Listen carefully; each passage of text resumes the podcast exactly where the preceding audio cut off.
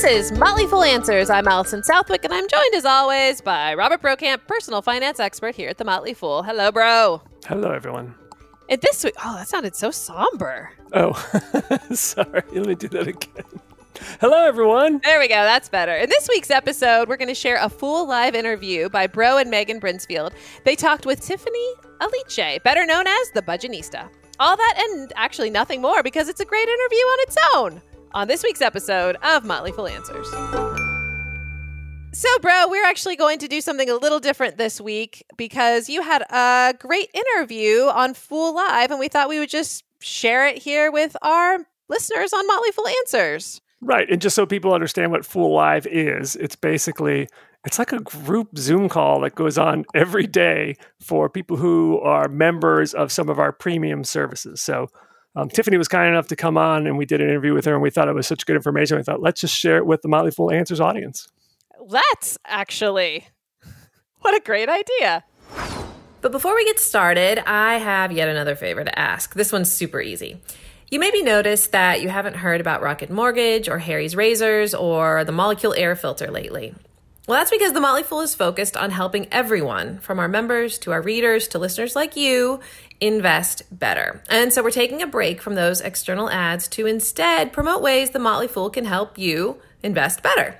So to do that, we'd like to know just a little bit about who you are and how we can help. So if you can go to mot.ly/survey, that's mot.ly/survey, we have a 2-question survey that will take less than a minute. Again, that's mot.ly/survey. And the URL will also be included in the description of this week's episode. Thanks so much.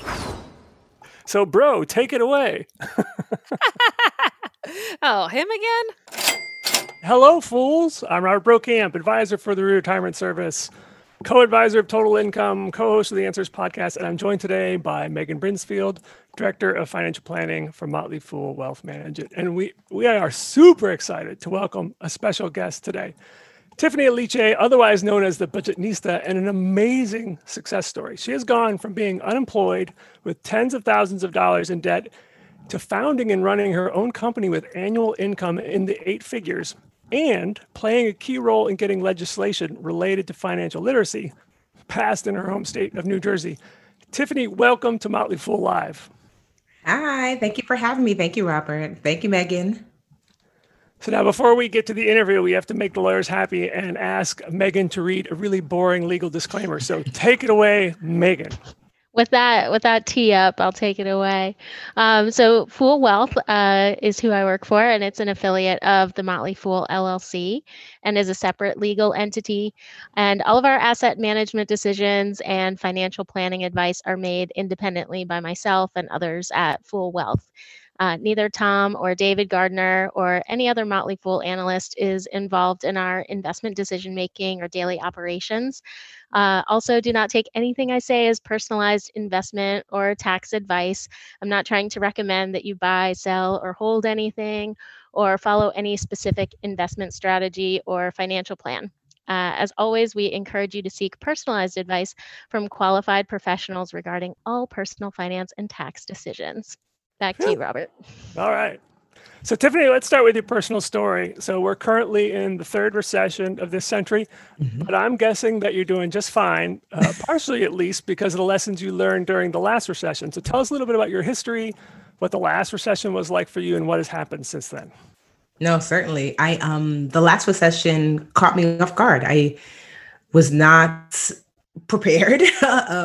Because quite honestly, I was a school teacher and, you know, I was pretty confident. I'm like, I don't know that school teachers lose their jobs because, you know, we are essential workers. And now yet here we are back again. But yeah, I was a school teacher and I didn't lose my job actually in 2008 when so many of my friends did, but I lost it at the tail end of 2009. So it really took me by surprise. But up until like, I would say 25, 26, I was what I call financially perfect. I grew up in a household, money was talked about. I wasn't scared of talking about finances. My father was a CFO of a small nonprofit. He also had his MBA in economics and his BA in finance. My mom was a nurse, and we literally used to have money meetings. So you know, I didn't grow up with the angst that most people did. So by the time I was 25, even though I was teaching preschool and wasn't making much, I think I was making like $40,000 a year.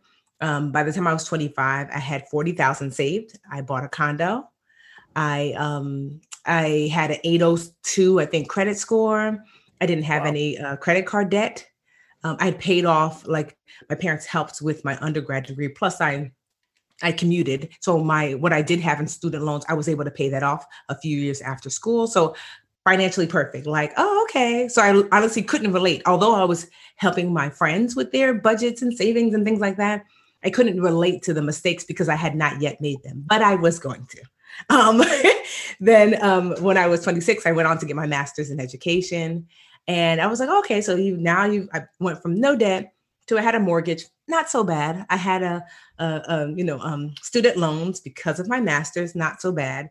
But then by 26, I said, okay, now I'm ready to learn to invest. And instead of asking my father, who has literally 2 degrees and years of experience, I'm going to ask a friend of mine. And so I asked a friend of mine who appeared to be independently wealthy because he had like a really nice car and like a fancy apartment. He's like, well, first things first, you have to learn to invest with other people's money. I didn't realize he meant my money. So what he postured it as is that, do you have a credit card? I said, yes, but I paid off in full every month because as instructed by my father. And he was like, well, did you know you could pull money off a credit card? I did not know that. So he said, not only can you pull it off one, you could pull it off two. I was like, double the mistake. Let's do it. So I pulled off $20,000 off of my credit cards, and I went to invest with him. Let's just say that didn't happen. I ended up $35,000 in credit card debt when I didn't have credit card debt prior. And I just remember thinking the first year I said I didn't want to take responsibility for the mistake that I'd made. I did not tell my dad or my mom, but I paid just the minimum because I said, you know what, he's going to come back or he's going to take care of this because it's not my fault. And so from age 27, I didn't do anything. Well, 27, I took out the money. 28, I just paid the minimum. Finally, at 29, I said, all right, I'm going to pay off this debt. I'm just going to buckle down. I live pretty frugally anyway. And then 29 is when I lost my job. So now it's like, I've got a mortgage, student loan, credit card debt. And I was like, okay, I don't know what to do. I've never been in this situation. So I fell into this like dark hole of like spiral, like, because I'm 29 going on 30.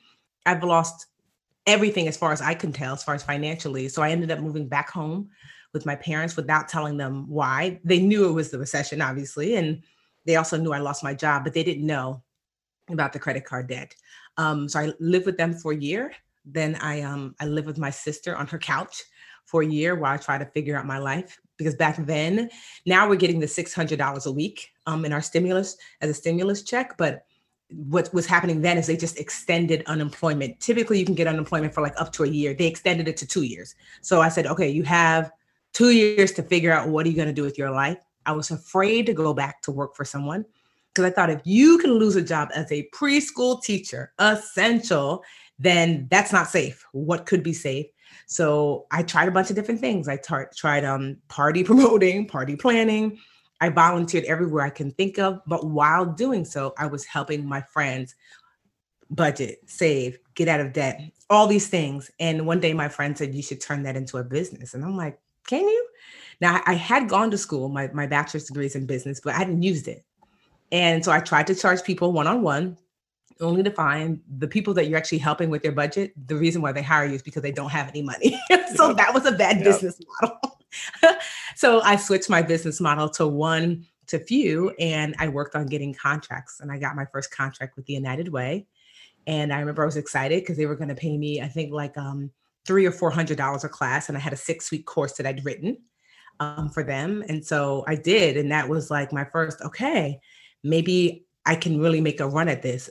My little sister gave me the nickname, The Budgetnista.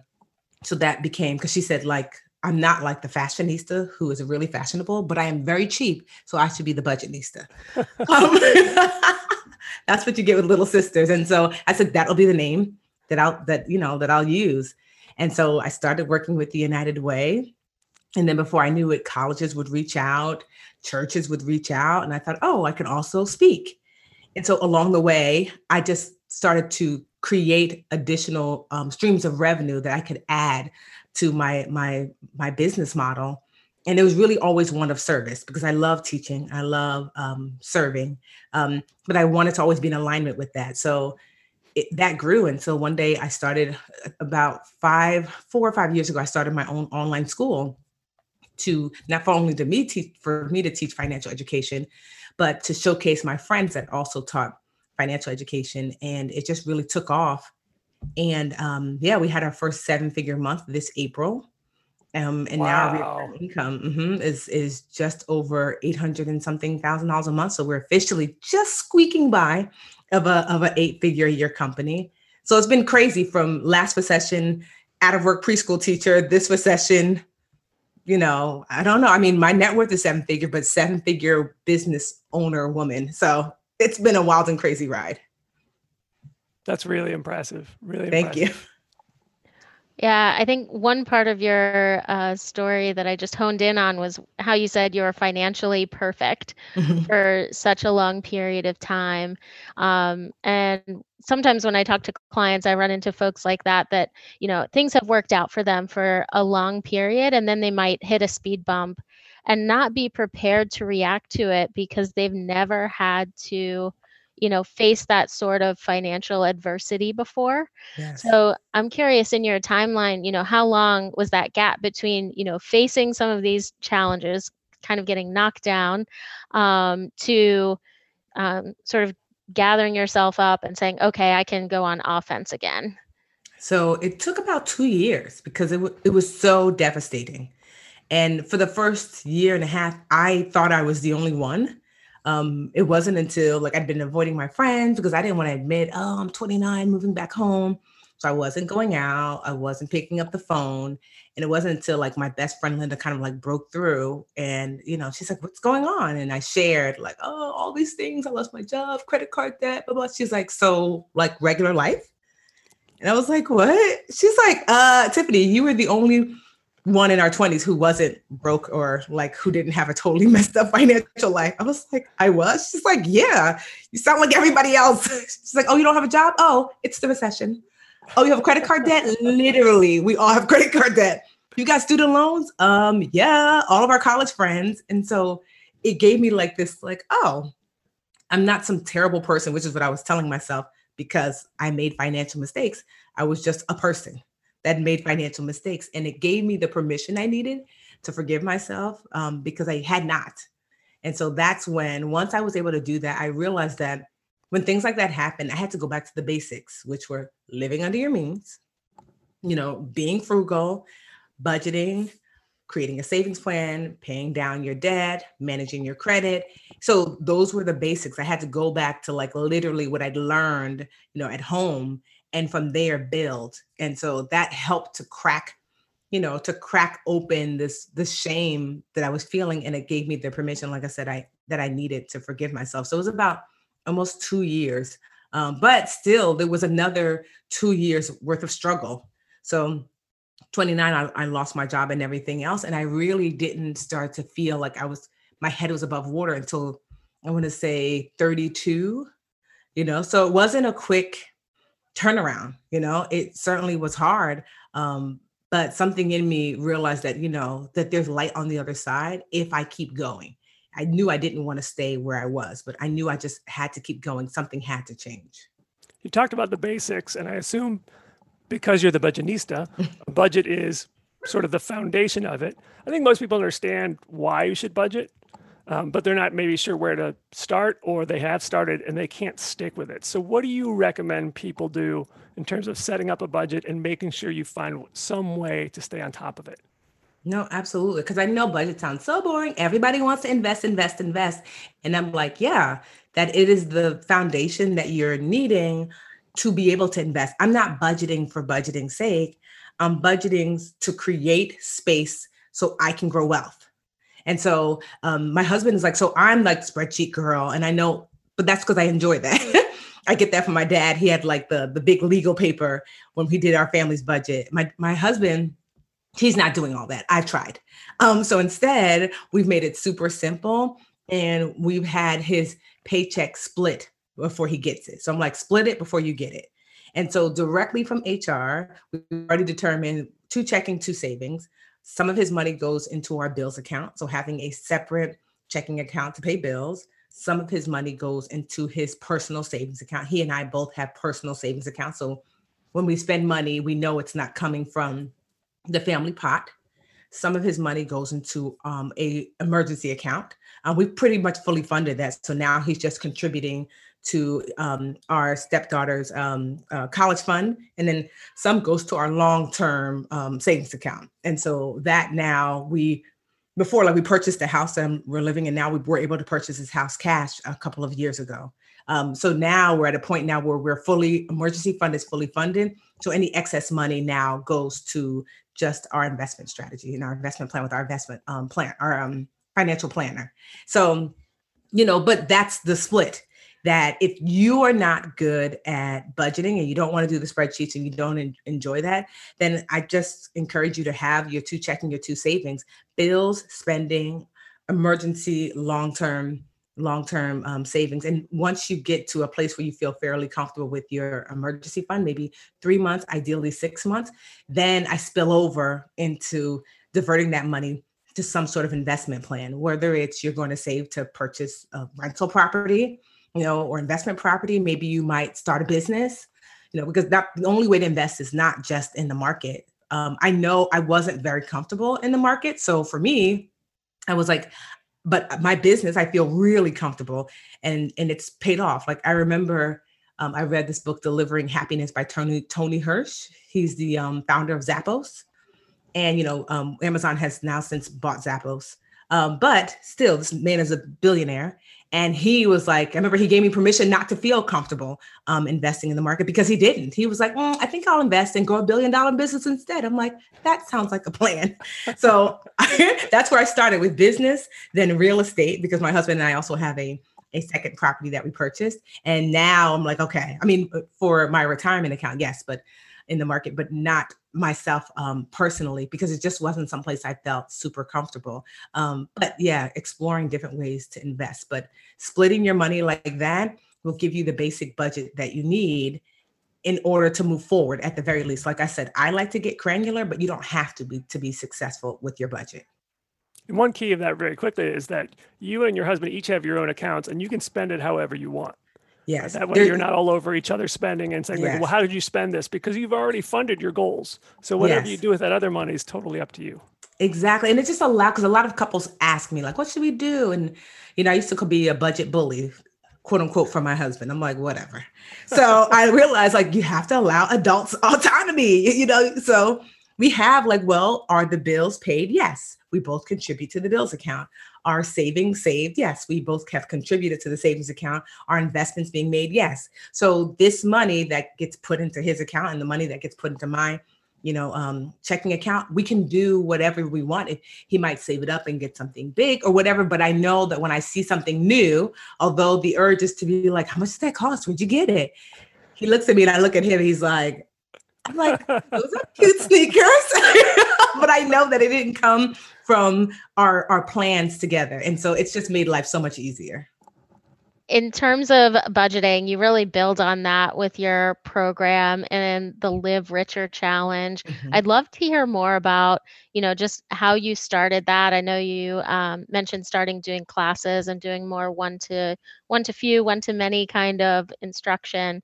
But I remember hearing about the Live Richer Challenge kind of when it first started gaining momentum. And it was, a Facebook group where you were helping women go through this, 6-week kind of budget transformation. Mm-hmm. So I'm just curious how that got started and how it gained momentum.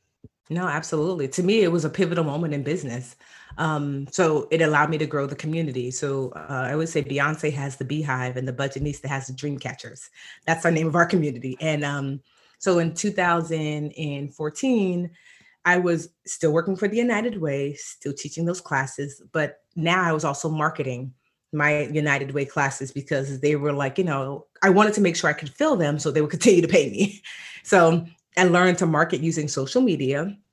And then what happened was kind of strange. It wasn't just people who lived locally that started to ask me about attending class. All of a sudden, people in other states, women in Florida, in Ohio, you know, in California. And I was just like, well, I don't teach there. And I thought, well, why don't I teach there? What if I took this series I wrote for the United Way and took it online? And so I did. And I called it the Live Richer Challenge. And it was 6 weeks in person, but I made the first Live Richer Challenge 5 weeks online. And I told myself, I gave myself this arbitrary goal. I said, I want 10,000 women to sign up. And so it took a full year. Now we can do this in like 2 hours, but it took a full year to convince 10,000 women to sign up for this free Live Richer Challenge, because it seemed like free. Why are you giving it away for free? So people were very skeptical. Then in January 2015, we launched the Live Richer Challenge with just over 10,000 women that signed up. And it's a daily course. So the way the classes work is that every week I would create a theme. So for the fundamentals edition of the Live Richer Challenge, the very first one, week one was mindset, week two, budgeting and savings, week three, credit and debt, week four, insurance, and week five, basic investing. And that's the way it went. So every day was tied to the theme for the week. And so it would be a daily task. So I literally preschool teachered you through the task. This is exactly how you create like your budget. I did everything but come through the computer and take your pencil and write it for you. So because people assume that just because someone is smart, they know how. I know so many attorneys, nurses, doctors, engineers who are like, yeah, I know how to budget. I don't know how to budget. You know, or like, I know all about credit. They know nothing. And so I assumed that you didn't know how to do anything except for read, write, add, subtract. And so I created it, and 10,000 women went through it. I created a Facebook group. Facebook groups had just come out. And so it was a place that we all kind of congregated to talk about the task that day. By the end of that first iteration of the Live Richer Challenge, women were like, oh, can you do it again? My mom missed it. My sister missed it. My cousin, my whoever, you know. And I thought, you know what? I'll automate it. And so I did. And very quickly, the next month, 20,000 women had signed up. And I was like, wow, okay. So the first Live Richer Challenge lived on throughout the year, and people would just sign up and tell their friends to sign up. Then the next year they said, can we do it again? So I started to create more specified editions. I did the savings edition, the credit edition, the net worth edition, the home buying edition. And it went from 10,000 women, and now well over 900,000 women have signed up for one or more of the Live Richer Challenges in the last, 5 years. And it has built this amazing community that has allowed me to create these other businesses. So although the challenges are still free, it has allowed me to create this community, to create a platform where people have just come to trust and love the Budgetnista brand through those challenges. And then they're introduced to other things that I do. Yeah, in preparation for speaking with you today, I did join your Facebook group. So I'm an official dream catcher, I'm proud to say. Yes. And I noticed that, now it seems like you've modified the weeks a little bit. So there is a week that's focused on kind of the increase side of the equation, that earning more, negotiating your pay, working on side hustles. And I know you recently spoke out on Twitter about being offered less to speak at a conference, less than other white women, less than other men that were asked to speak. Significantly less. And yeah, it was jarring. And I think so many women don't know where to start when it comes to figuring out if they are earning a fair wage, especially, in the world of speaking that you're doing. A lot of those agreements are considered confidential or non-disclosure. So I'm wondering, how you went about finding that out and how you coach other women who might be in a similar situation.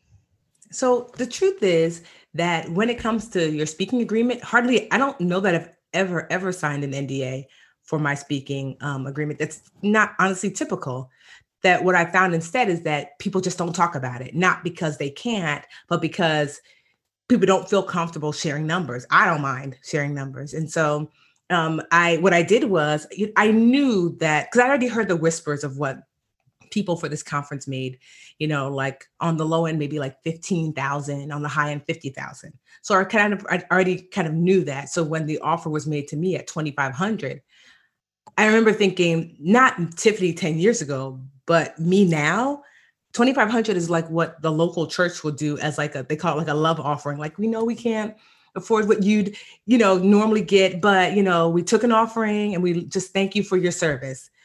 I mean, 2,500, I was like, I remember thinking, are they going to ask me to sweep the floors after this? Because it was egregious when I'd known that they paid just someone 2 years ago, a white man, they paid him $50,000 and he said it on the stage.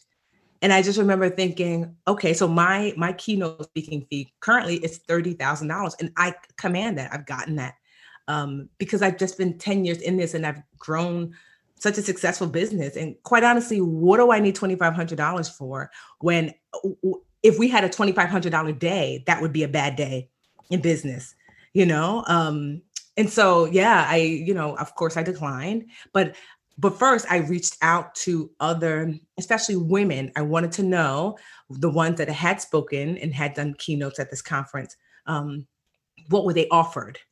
And that's when, and like I said, there was no NDA because I know when my offer came in, you know, that was not a requirement. And so I got a gauge of, so I didn't ask publicly. I just pinged them. Hey, I saw you spoke. You know, can you share with me if you feel comfortable? Because I was offered this. So I always, when I'm teaching financial education, what I found that helps to make people feel comfortable is to offer up first. Hey, I was offered $2,500. Just wanted to know if that was normal or not. If you don't feel comfortable, that's fine. I just wanted to ask. No, I don't mind. You know, I was offered $3,500. Interesting. I was offered a Starbucks gift card, literally. I was like, wow. You know, oh no, I personally know the gentleman who spoke, he got 15, he got 10, he got 30. I'm like, wow. So it was beyond egregious. And quite honestly, I mean, more than insulting. Because, you know, the person who asked me to speak at this conference, he's well aware of the success of my business. What the thought was that the privilege was mine to speak at his conference. But the truth is, that's just not true. There is a mutually beneficial relationship here that, you know, that I would bring to the table. And I'd spoken at this conference before and have gotten the only two standing ovations in that conference history. So it wasn't like he was like, is Tiffany going to do well? It's like, we can go back to when she spoke here before.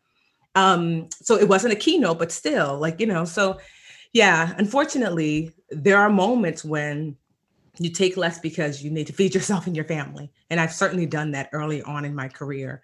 But one thing I've learned from home is that you have to maintain for yourself an expectation of excellence.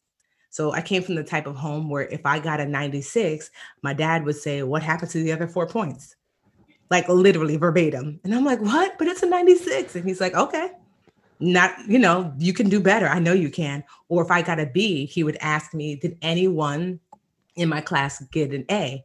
And if I said yes, he would ask me, I remember I was a kid, I didn't understand. He would ask me, did Sarah, who got an A, does she have two heads? And I'm like, my dad is Nigerian, just to be honest, right? And I'm like, I don't understand. My mom was like, he wants to know if she has two brains instead of one, and maybe that's why she got an A and you got a B. I'm like, so in other words, do better. Like, what's so special about Sarah? Because in his estimation, Tiffany, you're smart, you can do it. And so I've always taken this expectation of excellence for myself internally. And so what I realize is that when I show up the best that I know how, and over time, your reputation precedes you, and I'm able to command what I deserve. And when I can't command what I deserve, then I decline and I make it myself. So the Live Richer Challenge, I reached out to all these brands to work with me to do the initial Live Richer Challenge. They all declined because quite honestly, most of this is from a brand themselves. A woman who worked for the brand pulled me to the side and said, it's because most of the women that you're serving are Black women. And the thought is, in this financial space, there's no money in serving Black women. And I remember I was so mad, but I'm actually really happy that happened because then the Live Richer Challenge would not be mine. I would not be here. This audience of 1 million plus women worldwide are a product of the Budgetnista. And I can speak directly to that audience and share my products and services with them. So imagine if a brand had attached themselves. Now, those very same brands that did not want to work with me then, I mean, every day, I feel like every hour of every day, just today, 3 banks alone. I typically don't work with, I'm not even typically, I've never worked with a big bank because most of them are just not in alignment with what I'm trying to do. So it's funny how everything comes full circle. When you raise to the level of excellence, you force people to treat you differently or they lose out, you know? So I could literally, I work with very few brands on purpose so I can align myself with what I believe to be my integrity, which is I only share things that are going to be good for my audience.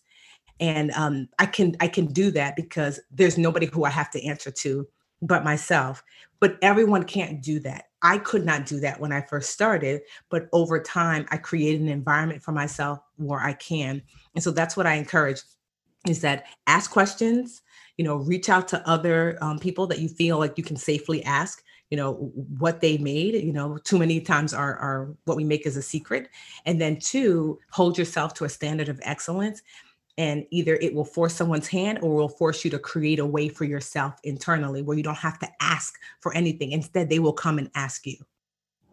Let me just say, I'm not surprised at all that you got standing ovations because I want to recommend everyone to go to YouTube, find you on YouTube. If you want to get your personal finance advice with some singing, with some dancing, a ton of personality, Tiffany is the person to look for. So anyways, I just want to make sure everyone's aware of that. Well, thank you. That's the preschool teacher in me. I mean, to me, that was the best job to prepare me to do what I do now. That like, you know, because money can be pretty scary and boring. And I'm like, why? Why can't we sing and, you know, and make it interesting and engaging? So thank you. It's definitely interesting and engaging. It's outstanding. But to bring us to education here, by the way, I used to be a teacher and I also have a master's in education. So we have that in common. Awesome. But you had a role in passing legislation in New Jersey that mandates financial education for middle schoolers. So tell us about the genesis of the Budgetnista law in New Jersey. Yes. So my a friend of mine, Angela V. McKnight, she's an assemblywoman, and I actually met her through teaching at the United Way. She was one of my students. So she did a lot of volunteer work in Jersey City, in New Jersey, where she's from. And someone suggested that she should run and be an assemblywoman because she just did such good work. So she did, and she won. And she came to me and said, I really want my first year to be focused on education. And she knew I'd been a teacher. She knew I had my master's in education. And I said, I agree. And she said, you know, I'm thinking about something for financial education. I said, well, New Jersey's really at the forefront of this. We already have a law in place for high school. But when I taught preschool, I was teaching age-appropriate financial education to kids. And I think that really there should be, as soon as you step into the public school system in New Jersey, you should start getting financial education, age-appropriate financial education. That's how I grew up and the reason why I'm here now. And she said, okay, so we met at a Starbucks in Newark, at New Jersey, where I live, and we started to craft out language for a bill. Then we met with some people who would be affected by the bill, so other principals, other teachers, and really started to craft what should it be like. Of course, Angela has her staff that had to do all the like other stuff that has to happen when it comes to writing a bill. But Angela wanted to understand, like from an educator's perspective, what would it look like played out in the classroom? Because so many times, if you remember being a teacher, they would have some new mandate and you're like, who made this up? This is not going to be good for the kids. And so I really listened to the pushback and I'm like, oh, that's right. I remember being annoyed by that. So instead of the bill saying, hey, we're going to stop and have financial literacy time, let's talk about that financial literacy should be integrated into the day. Meaning if you're going to do art, how about today you do a savings box where the kids decorate a shoebox and you talk about savings with art. And if you're going to do reading time, so how about the book that you choose this week is going to be a book that teaches like, you know, how to count or how to count money or whatever, how to save. And so that was really great. So we took the law. So it has to go to committee through the education committee, since it was an education law. Then the House voted on it. Then the Senate in New Jersey had to vote on it. So the first iteration, it got all the way to the governor's desk. He promised he would sign it. He did not.